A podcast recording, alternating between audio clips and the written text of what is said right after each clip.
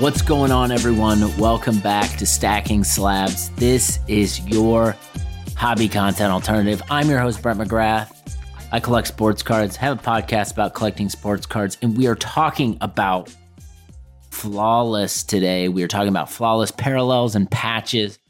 I got my man Kevin Randall Da Captain 37 back on the damn program always enjoy his thoughts. I thought this conversation was very interesting, digging into the appearance, but also the value side when we're talking about multicolor patches, talking about autographs, talking about the serial numbering of it all, how that all factors in. Kevin brings the dealer perspective whenever he comes on this program, and I think it's a really good one. So, hope you enjoy this. Also, if you are looking for some more content, from yours truly. Sign up for the weekly rip. It is the newsletter that has been on ice for some time. The link will be in the show notes. Click it and sign up. I will have already done something or am planning on doing something with it, but I'm bringing that back to the surface. I'm trying to think of creative ways to provide offerings to people in the hobby. More to come on that, but Hopefully, by the time this goes live, there'll be something in your inbox. If not, next week. I'm excited to share this conversation with Kevin, the Captain 37, with all of you. Let's kick into the conversation. All right. I am excited about this conversation. We have a familiar face or voice if you're listening uh, back on the program. We're going to be talking about flawless patches and parallels. To do that, I got my man Kevin Randall Da Captain 37. Kevin, welcome back. How are you? I'm doing well, man. Thanks for having me on. Uh, you know, patches are, you know, that I, I love patches. I think that's you, you know that it's very evident from my posts. So I'm super excited to have this conversation today about flawless patches. You were just at a uh, show this past weekend, weren't you? Maybe it'd be good to just like give a state of update just from like dealer perspective, what's happening at shows, what was the show, how did it go? Yeah. So, you know, it's so funny. Like, if you look at Instagram from like November 1st through the holidays, you would think you should sell all your cards because everybody hates sports cards and cards are dead and no one can sell cards and the market's down, whatever. It's the freaking holidays, right? It happens eh, if you've been around this long enough, and you know, a lot of people, these people complaining haven't been around long enough, right? But if you've been around long enough, you understand the cycle, right? Like this is a hobby right? You know, disposable income is not going into cards, all right, around the holidays, right? People have family stuff, you know, presents, gifts for family members. Like it, it happens every year, right? I've been around this for a long time. And literally, as soon as January 1st hits, things pick back up. So I have done three shows so far this year, and they've all been um, local shows. So my the Dedham, Massachusetts show, um, cardboard promotions I did on New Year's Day, January 1st, and I did yesterday, um, which was Martin Luther King Day. And then there was a new show in Rhode Island, um, the Crown Jewel show, uh, which was a little bigger. It's like 125 tables, I think, um, the first time the show ever ran. So you really, you know, when you sign up for that and get into it, you really don't know how it's going to be. And I'll tell you, like the, these first three local shows have been absolutely unbelievable. Foot traffic has been insane, um, and it was insane. New Year's started right in New Year's Day. Um, for a first time show in Rhode Island, those guys did a hell of a job promoting this thing, and the, the foot traffic was absolutely insane. And it was a weird show because we had some serious weather in the morning. Like I drove in in a monsoon, basically going about 35 on the highway. Took me about an hour and 10 to get there versus the 40 minute trip it should be. So there was a late start to the show. So I'm sitting there by like, you know, 1130. and I hadn't sold a car yet. I'm like, okay, we, we don't know what's going to happen. then noon to two, like an absolute rush. It was like that video of the Cowboys fans running in once they opened up um, at the playoff game, although they were pretty disappointed. But um, unbelievable foot traffic at all three local shows. And I just couldn't believe the, the volume of deals I did sales, um, trades, not as much buying, um, but more so, um, it was really more so sales. So, you know, for all the, you know, doomsday Instagram posts you see out there, I will tell you that it's been a very hot start to the year locally at shows. Um, and I'm really looking forward to getting back on the show circuit. Um, I cut down the travel a little bit this year, but I'm doing Chicago in March.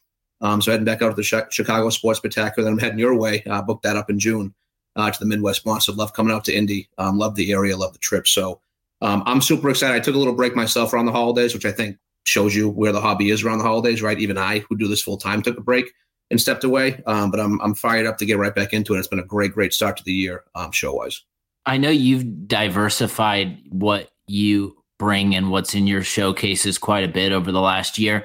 Uh, what when people are coming up to your showcase, is there any trends or what are what are people after? Like what what are is it vintage uh, prospects, Peyton Brady, all of the above? Anything going into this year that's maybe different, or is it all kind of the same? Well, I will say that you know my out of the five showcase display I had these last two shows, Saturday and Monday, um, two and a half for Brady, so he moved naturally, but I have more of him, so I would expect him to move. Um, I moved some um, shiny stuff slabs, like in the two hundred to eight hundred dollar range. A um, couple game used patches. Um, had some people interested in autos, but you know his autos. I mean, depending on the auto, are still you know good money, right? I know his stuff um, is down right now because he's a little out of sight, out of mind because you know post retirement, right? I think it happens to everybody. Um, but I'll tell you, I sold a couple um, solid Peyton Manning cards um, in my area, which is kind of rare. You know, um, I, I, truly think that with the struggle of these young quarterbacks this year, literally across the board, um, it's making people kind of seek out goat type stuff. So it, it, was just it was interesting that I don't have a ton of the young quarterback stuff left anyway, but there weren't people asking for it. And I'll tell you, like uh, in, in right now, a lot of people trying to unload C.J. Stroud, you know, Jordan Love, Lamar Jackson. I'm very cautious with getting into quarterback stuff during the playoffs because it, the market's so volatile.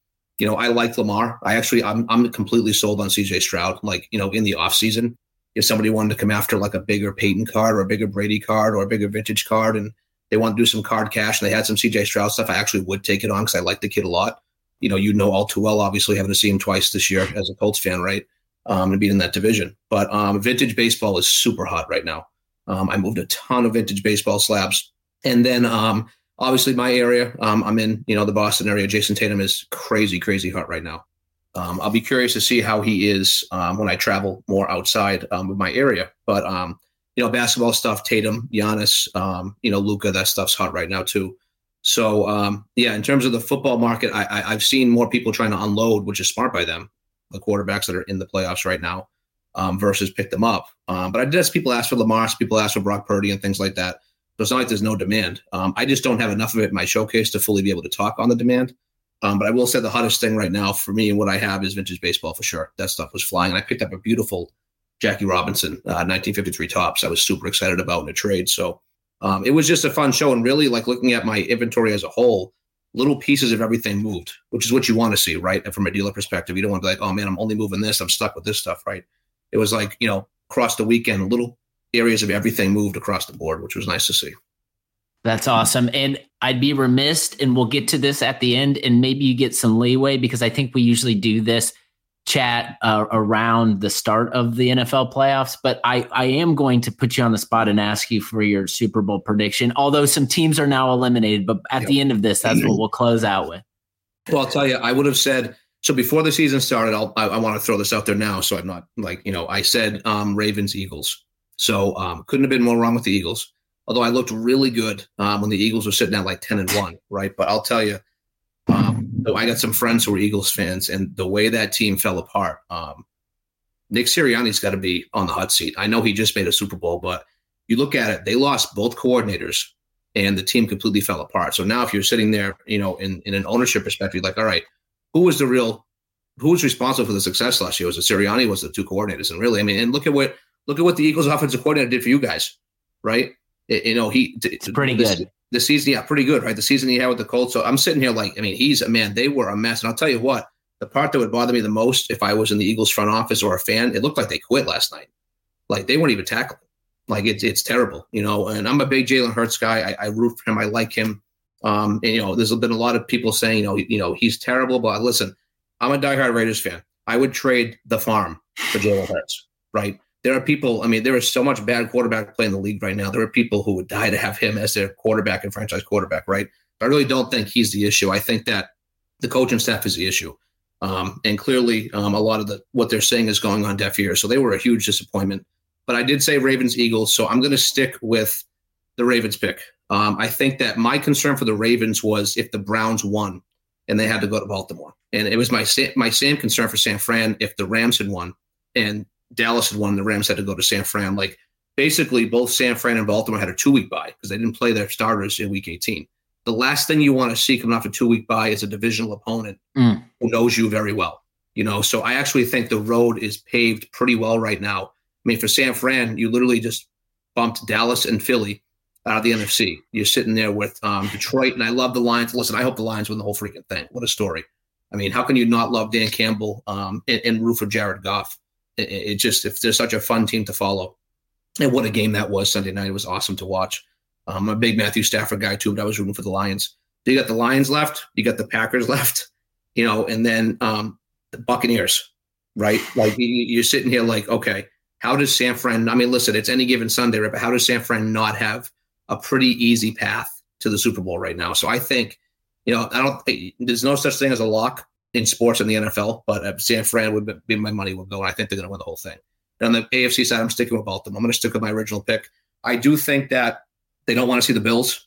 I think that seeing Houston, I think they're going to be all set against Stroud. I love CJ Stroud, but it's a tough spot to go on the road against Baltimore. That defense, um, you know, and, and, the thing people don't talk about enough is Harbaugh's coaching experience. I mean, he's been there before, right? Super Bowl winning coach, um, coach, perennial playoff team. Um, nothing's going to surprise him. Whereas on the other side for Houston, you got a rookie quarterback and a rookie head coach. So as, as, as awesome as they've been, tough spot to be in. And then, you know, that KC Buffalo game, um, by far the best game um, of the weekend. It's going to be unbelievable. I, I do think that Allen gets Mahomes finally. You know, the Chiefs had a good showing last week, but it was also, you know, negative 100 out. Um, helmets cracking. Um, you know, the Dolphins, too, was terrible in the cold anyway. So I didn't think the Dolphins had any chance in that game, you know, despite Tyreek's early long touchdown to give them hope. But um, I think that, you know, Josh Allen is playing at a very high level. And that the, the key here is he hasn't turned the ball over as much. They've won, I mean, they were, I think, six and six and won the last five to get in. And it, it, seems like they've really cleaned things up with this new offensive coordinator. Um, you know, I was a Stefon Diggs fantasy manager. I actually benched him in the Super Bowl. Talk about, you know, taking some guts to do that. But their offense has changed. You know, they're running the ball more. They're getting the running backs more involved. They're taking some pressure off Josh Allen. I hope that Gabe Davis is back and healthy for Buffalo next week. I think that'll be a big factor. Um, he's had some good games against KC in the playoffs, but I, I do think push comes to shove. I'll say Ravens Bills, and I'll take the Ravens um, versus the 49ers to go to the Super Bowl and the Niners winning. I like it. When I saw Josh Allen barrel over everybody and awesome? and get that touchdown last night, I, I was like, what an incredible play. And then I took a step back and the hairs on the back of my neck started to stand up because I realized that we were going to get Allen and Mahomes this time in Buffalo. And I'm with you. Like Allen's career and the way he's gone out in the playoffs reminds me so much of being a Peyton Manning fan 100%. and what happened to him in his yep. career. And now he's got redemption at home against Mahomes. And I know this is Chiefs team is different, and I know Mahomes doesn't have all the weapons. Uh, and I'm not ready to pick the game so far, but I'm like, man, like Mahomes, one of the greatest ever. Like, wouldn't this just be Mahomes to go rain on Josh Allen's parade? So it, maybe the most watched playoff game forever, but that's the one I'm the most excited for. And his first road game ever, which is crazy to think about. He's only played at Arrowhead. So it, it, how how crazy is that to say? But it's going to be very interesting. Um, and you look at the AFC. Like I'm a Raiders fan, right? So when it comes to playoff times, playoff time, I root for the hobby quarterbacks to advance, right? Mm. You look at the AFC, Lamar, Mahomes, Allen, and CJ Stroud. You couldn't have asked for better Final Four hobby quarterbacks right? I mean, you would have wanted to see on the other side Jalen Hurts advance. Obviously, there's a lot invested in him, but I mean, I'm talking about the AFC. This is awesome, right? I mean, no matter what the matchup is for the AFC Championship, it's going to be great for the hobby, um, which I'm all for when it comes playoff time. All right, we're getting into we get you and I. We always do this. We talk football, freaking day. um, but maybe to like set the stage for this conversation on flawless, I'd love to dig into and this I get these questions and I'm not even a big patch guy. So it's hard for me to navigate. And you're someone who buys a lot, sells a lot. But just we're in this era right now where we haven't seen game worn stuff in a long time. And I'm just like curious on your end before we get into flawless, like the importance of game worn patches like today um, as they exist in this kind of sea of unworn stuff that continues to get produced. We're unsure of what's going to happen with Fanatics. So, like, how do you think about this game worn stuff and these sets from like Flawless? And We talked about Fabric of the Game last week, but like, how do you think about them in terms of importance? Yeah, I mean, I'm a huge proponent of game use stuff, um, especially like you said, navigating the sea of all player worn. I think we're getting into a situation where um, people aren't realizing, like, you know, especially the, the younger generation, that you know, there was awesome patches that were game worn that weren't just off a jersey somebody put on for, three seconds, or you got you know a, a patch from one player, and you you know you had all those stories of people cutting open cards and seeing that it's somebody else's jersey name, right? Because that's just event worn stuff, right? Um, so I don't know where it's going to go with Fanatics in terms of you know are we going to see more game use stuff? Whatever. I hope we do. But I mean, you look at I mean, I obviously focus on Brady and Peyton, right? They're my two PC guys, right? I don't think Peyton Manning's had a game use card in like five or six years. Um, and, and probably the same can be said about Brady. So that just goes to show you that you know, it's one of two things, right? Either A, it's becoming more difficult to obtain that stuff for the companies, or B, Panini just says we don't give a shit because we're losing everything anyway. So why we bother purchasing a five hundred thousand dollar game used jersey of Brady to put in cards, right? Um, but I just, you know, I've always been drawn to game used stuff. I'm a huge football fan, right? I can't afford or nor display with my house and two young kids, right? My wife would kill me a full game used jersey of a player, right, with the cert, right? So you know, you look at this stuff. It's a way to bring people closer to the game. Um, you get kind of a piece of history in, in a card, which if you love cards, obviously having that is awesome, right? So I've always been drawn to it for that. And you know, it's it's just cool stuff. Like I, you know, being a Peyton Manning fan and PCing him growing up, it kind of sucked because you only had the two color Colts patch, right? So when he went to Denver, while it took a piece of my soul as a Raiders fan, uh, it was very cool to be able to get you know three, four color Broncos patches of Peyton, right? Brady always had it, right? Because the Patriots have great colors in the uniform, some great logo patches and things like that, but I just think that there's so much player worn stuff that's flooding the market now.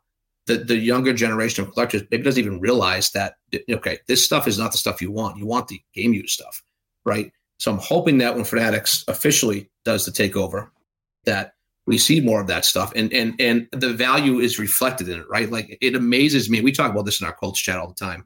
You know, Jordan brings us up northward a lot you know what this this player worn Peyton Manning stuff out of like flawless and um, eminence and these higher end products, what it's selling for compared to what some of the older game use stuff is selling for. It's it's it's it's crazy. It blows my mind. Like, why would you want? It, it's just a new flashy car, right? That's all it is, right? The new flashy product, like people are drawn to, right? But I think um, maybe about a year ago, Peyton had a, um, I think it was out of Eminence, a um, player worn shield on card autograph card was freaking gorgeous, but it's player worn. Right? I think it went for like 6K or something. I'm sitting here like, okay, I'm sitting here looking down at my um, game used shield out of National Treasures of Peyton on card. And I'm really happy for that, with that purchase I made years ago because I'm like, how could somebody pay that much money for that? and listen, whatever. I mean, you know, you buy what you want. I, I'm not going to tell people how to spend their money, right? But at the end of the day, I'd rather have something that's actually worn by the player in the game versus player worn. the one exception I will say is rookie stuff, right? like RPA stuff for rookies, it's tough because they haven't had the companies don't have access to that stuff when they're making the product. So I have no issue like, you know, I, I don't hold anything against Patrick Mahomes, National Treasures, RPAs because they play one, right? That it's rookie stuff, right? That's my one area where I'm okay with it. If it's rookie stuff, I'm good. But after that, man, I want game use stuff of these players. Just on the eminence example that you talked about, shiny objects, I think a lot of it, and this is where I'm curious, like I think a lot of it maybe comes down to a lack of like new people coming into the hobby interested in game worn stuff or interested in patch stuff.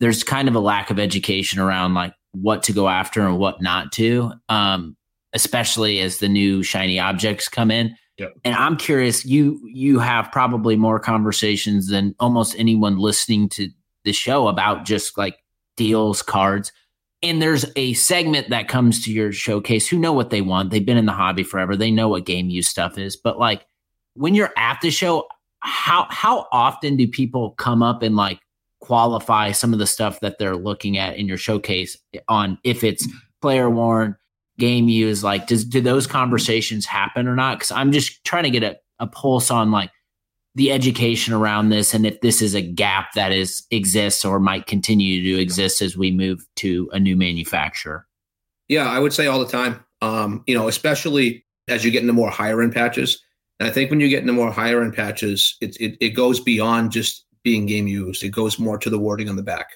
um, and this is where you know we talk about flawless patches you know it'll just say um, game used in the back but like the older patches this is why I'm an older patch guy. I love flawless patches, right? But if you look at my PC, I only have probably two or three. I mean, they're, they're good ones, right? Which I'll share when we get the flawless, right? But I'm more old school when it comes to patches because I love when it says like, you know, you have received a, a card officially certified to have been worn by Tom Brady in an official NFL game. Like that's the best type of wording you want. When you get into the super high end patches like NFL shields and things like that, we've had this conversation in my in my Brady chat. That wording on the back matters so much. Somebody's going to drop four or five figures on a card. They want to be completely sure that you know this is legit, right? And you know the legit conversation we could we could talk a whole hour about and have a whole episode about. There's so many fake patches and stuff out there. Um, and I, I, I get DMs asking me opinions all the time, and I, I encourage people. You know, I'm not going to say I'm a patch expert, but I got a lot of experience, especially with Brady patches and what's good and what's not good. So I get DMs all the time asking. I have no problem having those conversations and answering them because I don't want people to get burnt when they make these purchases. Um, but you know, the bottom line is, I, I think that you know people. I have a lot of Brady patches in my showcase, right? People want to be assured their game used, and every patch in my showcase is. So I guess locally, especially, I get less questions. People just know at this point, right? Um, but when it comes to the higher end patches, I think the wording on the back really matters to people rather than just saying this is a certified game used by Panini. Um, they want to see, you know, hey, it's officially worn by Tom Brady and NFL. And listen, the certified game used by Panini, you believe it is, right? Worn by Brady, right? Obviously. I have plenty of patches in my PC that say that, the newer stuff, right? Because the wording's changed over time. But I always kick it old school with my PC, whether it's old school shiny stuff, um, old school patches, old school inserts, right? And that's why, just because there, was more, you know, care and attention to detail in that stuff back in the day um, versus what it is now, to be completely honest. Maybe getting into flawless and maybe this thread that we just talked about. I personally, like, as not a big patch guy, I really like flawless. I like the look of the cards. I like the patch windows. Uh, there's a consistency, I think, over the several years, which is nice and comforting. I think one of the hook hangups that I have, just as a may- maybe not so much Manning, but more Andrew Luck as an Andrew Luck collector, when these cards pop up on eBay or any other platform, I have to be damn sure that I like flip the card over and read the copy of what you just described because that's where there's a lot of inconsistency where it's like one year this is game use stuff. Yeah. You jump to the next year, it's not. Maybe just talk about that or talk about just like flawless and just the reputation of flawless in your collection, how you think about it at shows, uh, anything you want to start with. So flawless has an extremely good reputation at shows in terms of like if you got a flawless patch, like listen, you know, I've had at the national, right? I, I probably had a showcase with I don't know 50 Brady game use patches in it, right? And you know, flawless one sitting right in the middle. And, you know, that's the one I had the most conversations about, right? Besides my NFL shields, right? So super, super great reputation. It listen, it's a super high end product.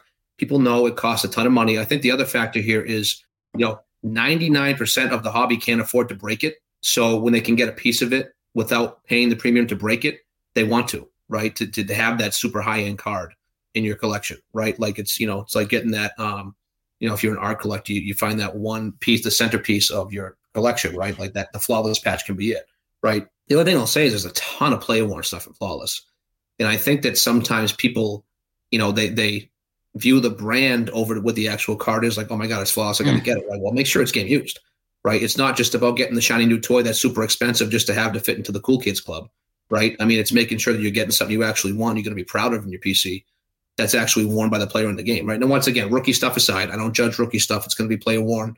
There's nothing we can do about that. But first of all, the design on Flawless, like you said, is unbelievable. They do a great job with it every year. The jumbo patch windows, um, you know, the, the only design I really know to heart is 2014, the, the inaugural year, because that's where I've kind of hang my hat for my PC. And you look at those cards, you know, first of all, I love the different parallel versions in it. You have like the base um, silver number to 25, then you have the um, ruby number to 15, which looks great for Tom Brady. Um, mm. That ruby foil around the patch window. It's a great, great, you know, design aesthetics there. Then you got the gold number to 10, right? Then you have the emerald number to five.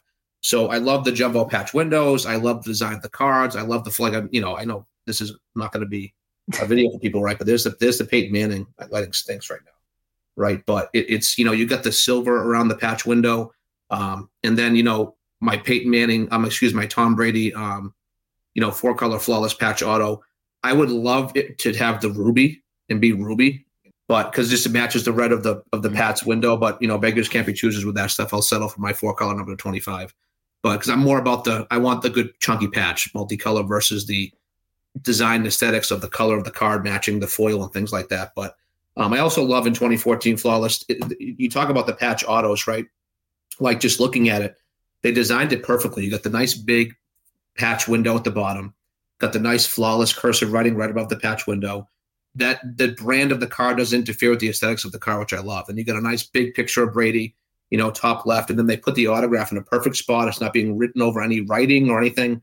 You know, white background, perfect blue signature, Pat's logo below it. Like you, you can't say enough about the design of this stuff and how well they did it in the first year. And that's really, I mean, I I I owned other years, and I've I've you know, I, but 2014, I can like I could draw out. The, I'm so familiar with the set. I could draw out the aesthetics and the, and the design of the card. It's just it's it's so nice how they did it. Um, it's it's unbelievable. But yeah, back to the reputation thing. Flawless, very very good reputation. Um, anytime I have a flawless patch or I'm I'm set up near people who have flawless patches, people are always asking about them because um, it's a high end brand, right? And and people like their you know their high end stuff. Uh, I w- I want to spend some time on 2014, but before we dig in too deep, I'm curious because something you said I don't want to like gloss over, but I think this is important and it's good because like you can share from the dealer perspective.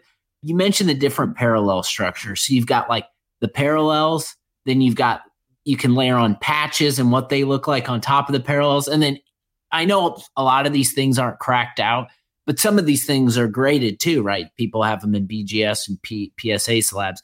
So like from a dealer perspective, like if s- someone's coming up to you to buy something, there are instances where maybe a, a out of 25 Brady could be more valuable than a out of 15 Brady or, you know, down on down the line. So maybe like to anyone who's like learning about flawless patches mm-hmm. for the first time, talk a little bit through that and just how you think about that maybe from the dealer perspective.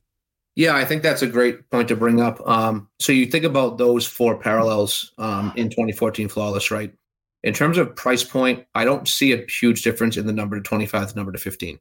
Um, I think that with other players, some people like the base version, right? The numbers, it's, it's it's like the true rookie conversation with National Treasures, right?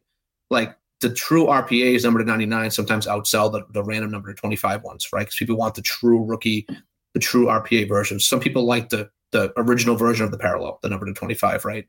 Um, I think for Brady, it's a little more unique because that number to 15 is a ruby.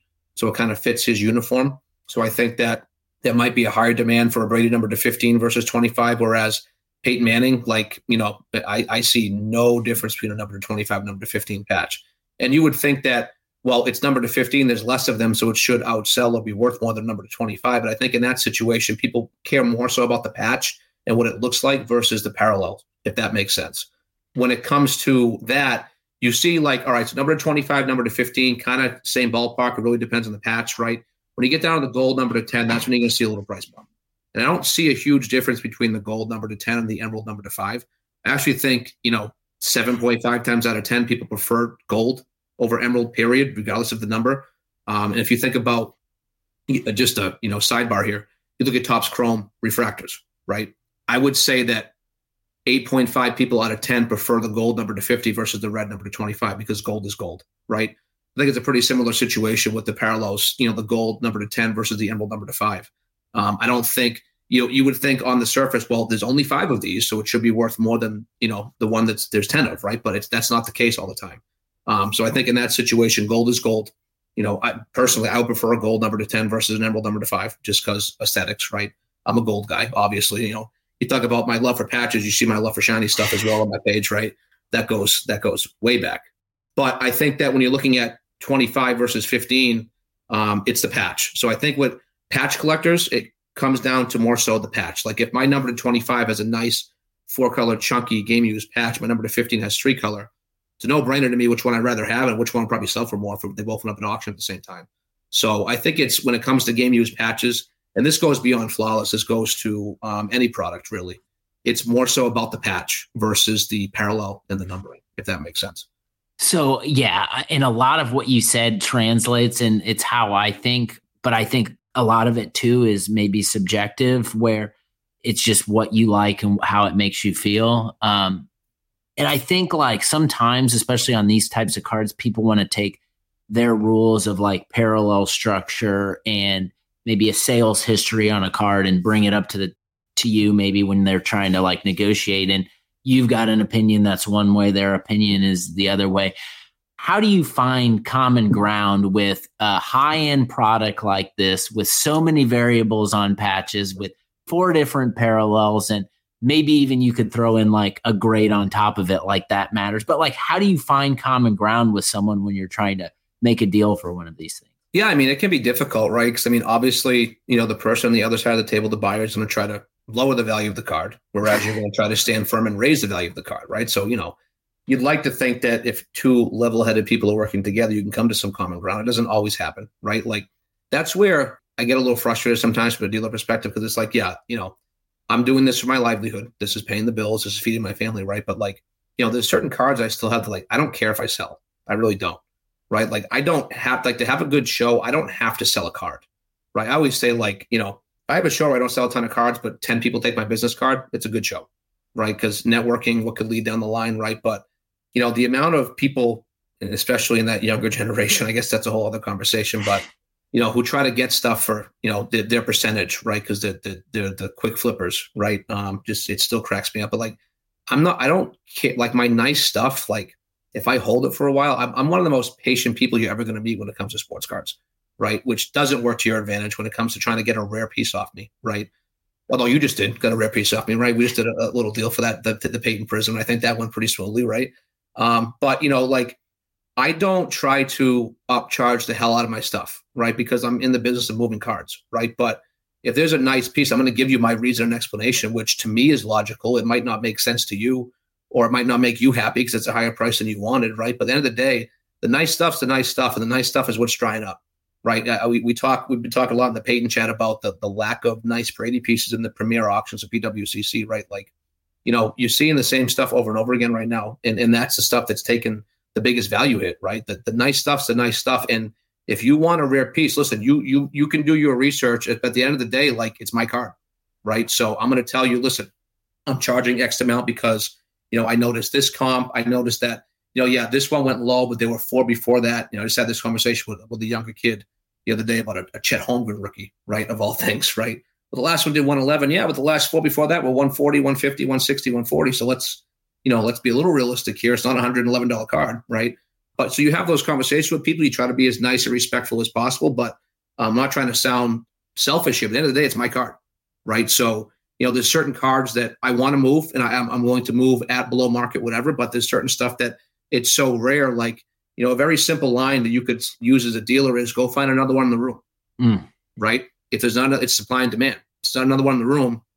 You know, you're either coming after it my end and give me the value I want, or you're not, right? But the, but it, it, only one of us is walking away with the card, and if I'm not getting the value I want, it, I'm, I'm walking away with the card, you know. So, but once again, you try to be as, as reasonable as possible. I always the amount of time I spend, which I love, by the way. I talked about this New Year's Eve. My New Year's Eve was spending nine hours pricing cards and having a couple cocktails right at home, and I, I loved it. Right, it probably also says how old I am now. And um, but but regardless, you know, I reprice my stuff. It amazes me the amount of people who set up at shows who don't reprice their stuff before shows. I reprice my stuff before every freaking show, and it's super time consuming. But at the same time, I don't want to have stuff that's massively overpriced in my showcase, right? And I also don't want to have stuff that I have massively underpriced that I don't realize, and I let something go for 100 bucks, I was selling for 200 bucks, right? Um, it works both ways. But you know, the time and effort that goes into repricing stuff and trying to come up with accurate prices for stuff, um, I spend a lot of time with it. I take pride in that. Um, I think that's why, you know, people feel comfortable work with me. I'm able to get a bunch of deals done at shows and um, but there's certain pieces that they're so rare. And you know, the last comp was January 2022, and I know that was potentially during peak, but has been a sale since. I'm not going to sell it for a discount just because you know 90% of the market's down. It's it's it's a rare piece. So I was digging into uh, you know my frame of reference on flawless and flawless patches is always like the 2014 set, which we're going to talk about a little more um, because it's the first year. So I I had to dig in. I was like, when did this come out in basketball? And saw that 2012, right when Panini got the license, that's when the product dropped for 1250 a box is what I found, which seems crazy nowadays. But yeah, right. Uh, yeah, we uh, if if you could uh, just turn back the clock a little bit, I think a lot of us would be buying a lot of uh, hobby boxes. Yep, that, hobby that, boxes. That, the first year of Prism stuff, right? unbelievable. Oh, oh, but like I looked at the cards and I compare them to 2014 and it's you like it's just like basketball one's football, but they look the appearance is very similar, if not identical. I know we can't, there's no crystal ball and we can't predict the future here, but it seemed like in the Panini era, a lot of like the football products trailed basketball. You can think about Select, you can think about Flawless. It was like a year behind. I don't know. Do you do you expect like that type of thing to continue, or do you think like you know manufacturers like basketball and football are kind of like on equal playing field now, and they'll probably be kind of released in parallel with each other? Like, do you have any thoughts on that? Yeah, you know, I, first of all, when you sent the topic list for this, I thought that was a really interesting observation and um, discussion point. I'm glad we're talking about it right now. Um, I think it's a simple answer. I think that back then, it, it still holds up now. The basketball is the biggest market right? So, you know, at that point in time, really all we had for high end football was national treasures, right? Um, once Exquisite went away.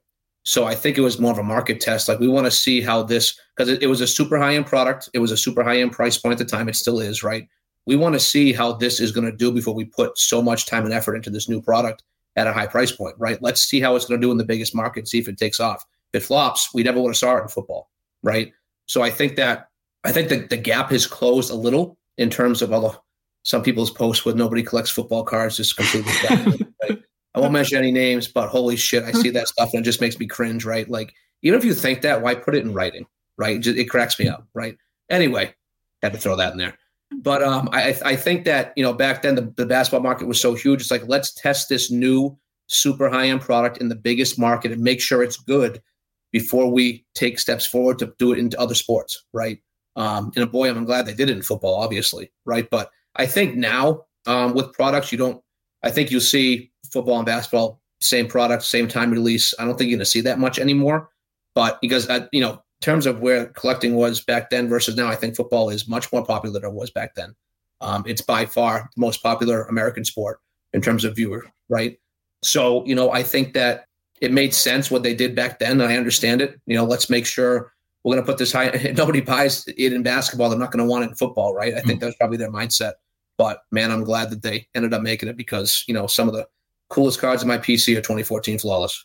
No doubt about it. And I, dude, I haven't looked at like the sales history and what's happened with these cards, but I know there's been a little bit of a a, a roller coaster just in terms of pricing on like I don't know. Maybe it's reflective of just the way like Brady's market has been over the last two years, or maybe it's something else. But I think one thing is true when people, especially on the football side, think about this set 2014 comes to mind first because it's the first how important I this is a topic that is is pretty general but like when it comes to a premium product like flawless I think it's important.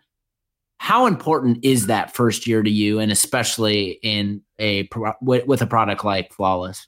Yeah very important. I mean you look at Prism first year Prism and, and what that stuff sells for versus other years right?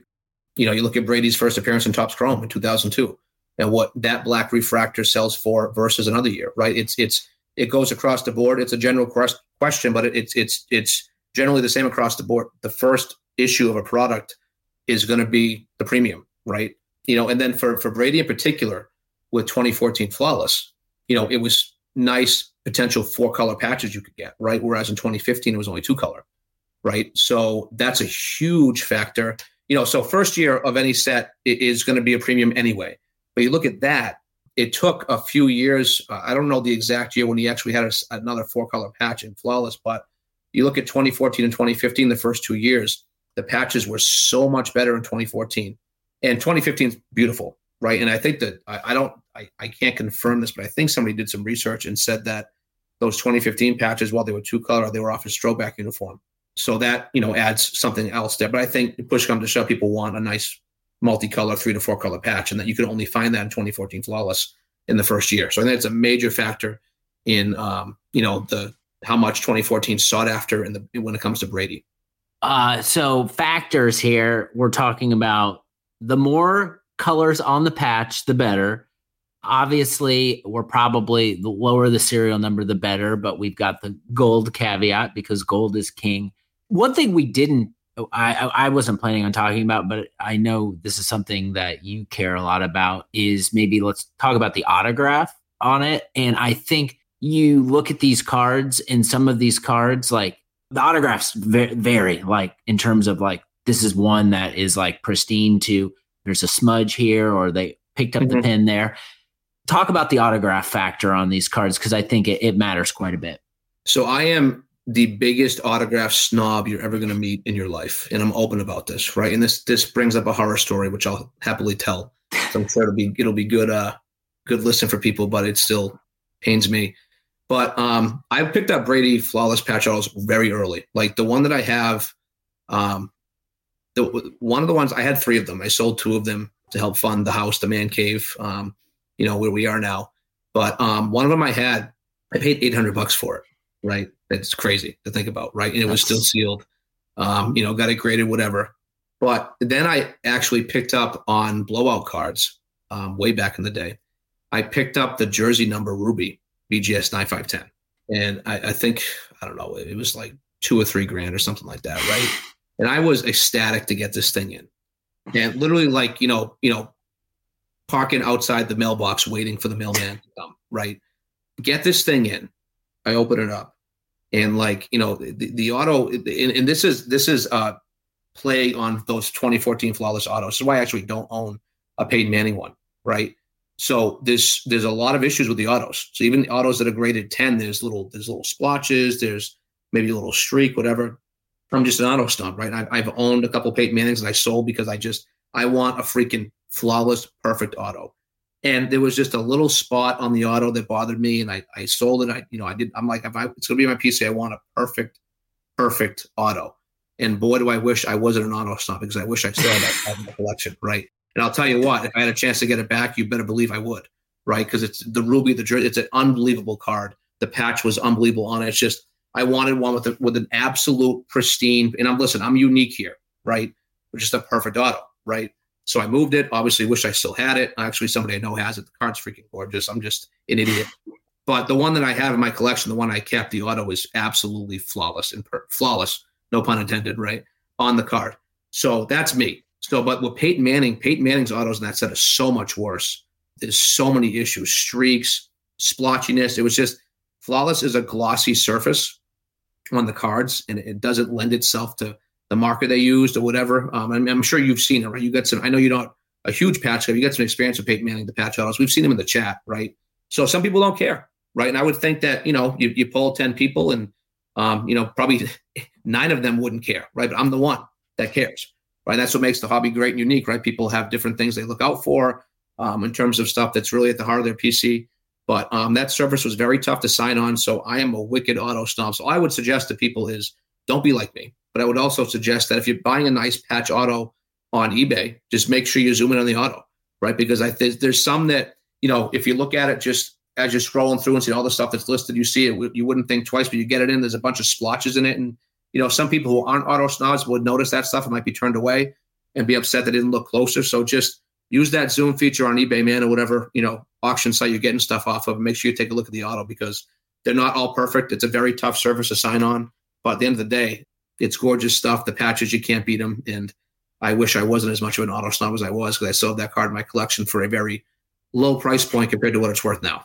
One one thing, one of my takeaways here is just because it's graded a 10 by the grading company doesn't mean they're all created equally. So yeah, make sure you absolutely. do your due diligence. It's just like PSA. I mean, PSA has like a, I think it's a 40 60 centering that they allow allowance for 10s, right? it's probably the same thing with Beckett with grading autos, right? Like if there's one or two small little things, they're going to give it a 10 because it's, it's nearly perfect, right? So I understand it. Um, it's just, you know, I, I want to BGS 9511 auto basically. So, you know, um, so, so what, what, uh, flawless patches, autos do you currently have in your collection right now? Yeah. So I actually only have two, um, which is great. I had, um, you know, I'm obviously at a different spot right now where, you know, I, the transition of doing this full time, I always do the PC purge, um, before the national, which I talk about and open about. Right. Um, so I had, um, I had three Brady on card flawless patch autos. I moved two of those. Um, so I'm left with one, which I'm keeping long term. It's a nice four color, and once again, my lighting lighting's not good. I can't show you, but it's it's on my page. It's uh, you know people know I have it. I get asked about. Is it out of 25? It's out of 25. Yeah, yeah. So number 25 BGS 9510 auto with a perfect 10 auto, um, four color patch, and then I have I had a couple of the just the the patch ones, so the jumbo patch. Mm. I had the Emerald number to five BGS 95 um, that I moved to a good friend Dave DT Sports Cards and then I had the number to 25. And I said, you know, I got a lot tied up in these. I know they're very desirable cards. I got people who want them. you know, I have, if I didn't have the on card auto nice jumbo patch, I wouldn't have moved the jumbo patch. But I said, listen, I'm good with this. I'm going to move them both. You know, I did well with them. I got some nice trade pieces back that I wanted. So, you know, it hurt to let go, but at the end of the day, I still got this one, which I'm keeping long term. And then for Peyton, I've only owned one or two probably of the patch autos of Peyton, and I was disgusted with both autos, so I moved them right away. Um, I've had opportunities to pick more up. Um, I almost pulled the trigger once and paid a premium, but there was just a little splotch in the auto that just, you know, wouldn't have sat right with me, so I didn't get it. But I only have the Peyton, um, just the patch, the jumbo patch, and that is number two. It's a nice screenshot. Let's see. That's number to 25. And it's actually kind of a crappy patch. I would love to upgrade this, but it's a 9.5, which obviously these are thicker cards. They're tougher to grade, right? So the pop on the gems are low. But it's a three color patch, but it's mostly white. And it's got a little bit of the blue and the orange at the bottom. But that's in my PC. I would love to upgrade that at some point. And listen, you go back to the parallel conversation. I wouldn't care what parallel version it is. As long as it's a nice four color or three color chunky patch that I can upgrade, I'm good with it. So eventually, if I do upgrade that, I'll move this one. Um, but really, it's just two um, flawless patches in the PC right now. And listen, I you know I'm more I I'm more old school, right? So I think one of the topics on your list that you sent was um, you know what other sets you know are out there that you you know like. And I mean, I'm a big absolute memorabilia guy, like tools of the trade. I got some really nice jumbo Brady pieces out of that. Um, you had a whole show on certified fabric of the game. I, I, I answered the bat signal right and posted one of those. Um, the Brady with the the Patriots cutout window with the three colors, gorgeous card. Um, and once the card's, you know, the card's not worth a, a, huge amount of money. I just love the design of the card. I love certified, right? Um, a little nostalgic too, because I broke it a ton back in the day um, in the card shop. I used to bust boxes of that stuff all the time, right? And I think that you you, you got to give a shout out to three of the other top premium brands. First of all, Ultimate, right? Mm-hmm. So Ultimate Collection, one of the best products ever made. Design, whatever aesthetics. You got the Ultimate, you got the super patches you know, and then Exquisite back in the day. And well, Exquisite, there's not a ton of Brady stuff in there, but I got a nice Peyton Manning Exquisite Maximum patch. It's jumbo piece, um, two color.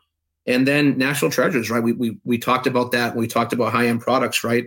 You know, the Timeline collection and the Colossal collection. The Colossal, the nice jumbo patch pieces, right? And then, you know, back to certified. I mean, bo- both of my shields are mirror black certified um, parallels, right? First of all, just love mirror black stuff in general. Any mirror stuff from Certified is awesome, right? Certified was just such a good product. But you know, there are flawless is flawless. It's a premium brand. It's very sought after. You know, if I had five patches in my showcase, flawless, absolute memorabilia, certified fabric of the game, national treasures, exquisite, I probably get asked about flawless first because that's where we are. I'm just an old soul at heart. I love that older stuff. And for me, I love the wording on the back, just to go back to what we talked about earlier this is certified to have been worn by Tom Brady in an official NFL game. I love that stuff in my in my super high end stuff. Listen, Panini, it says game used. I'm good with it. I don't question any of that, right? But you know, my super high end pieces that are at the core of my PC, um, I like the wording, especially my shields, right? Both of my shields, which are super high end cards, obviously, I have the full equipment logo shield of Brady, and then I have a, the smaller shield, right? And both on the back have the best possible perfect wording you could ask for. And that means something to me, right? And anybody because the smallest shield is it's in my showcase once in a while. That that's known to be available. The bigger one, I'm not moving. But everybody wants to see the back, and everybody wants to see that wording, and I completely understand. It's like it's like a badge of honor when I turn it around and show, hey, see, this is it. This is exactly what you want. Like there's no question. This is the perfect wording you want on the back of the card. So love me some flawless, but in terms of my PC, it's more of the sets I listed versus flawless. I feel like we covered a lot of ground in a little time. Before I let you go, you mentioned it at the top, but where where in the world is Da Captain 37 going to be next? Where can people find you? Yes, we got some pretty cool um, shows closer to me coming up. So I'll be at Dedham again on February 19th, President's Day. I think it's the 19th. And then um, a couple bigger shows. We got the Mohegan Sun show um, at the end of February for a weekend, Saturday and Sunday. I think it's the 24th, 25th, or 25th, 26th, whatever the last weekend is in February. And then after that, we have the Foxwood show um, hosted by the Card Vault guys uh, March 2nd and March 3rd. So it's back to back casino shows. Talk about a dream come true for me, or talk about terrible stuff for me. We'll, we'll find out. But um, yeah, and then after that, it's it's Chicago in March, and then um, we got a couple local Boston shows in April. And then I'll be in Indy coming your way in June. So I'm super excited, man, to get back on the show circuit. Looking forward to linking up here in Indy, Kevin. It is always fun chatting cards with you. Uh, looking forward to the rest of these playoffs. We'll have to do this again soon. Yeah, absolutely, man. Thanks for having me on. Always a pleasure. Always enjoy talking to my man, Kevin Randall, Da Captain 37. A lot of experience, a lot of know how when it comes to patches and flawless. If you are out and about at the show, stop by his booth and tell him you listen to the episode. Hopefully, you have a fun weekend of collecting and thinking about ways to improve what you're building in your collection. I'll always be here delivering collector focused content to you, the collector. You take care, and we'll talk to you soon.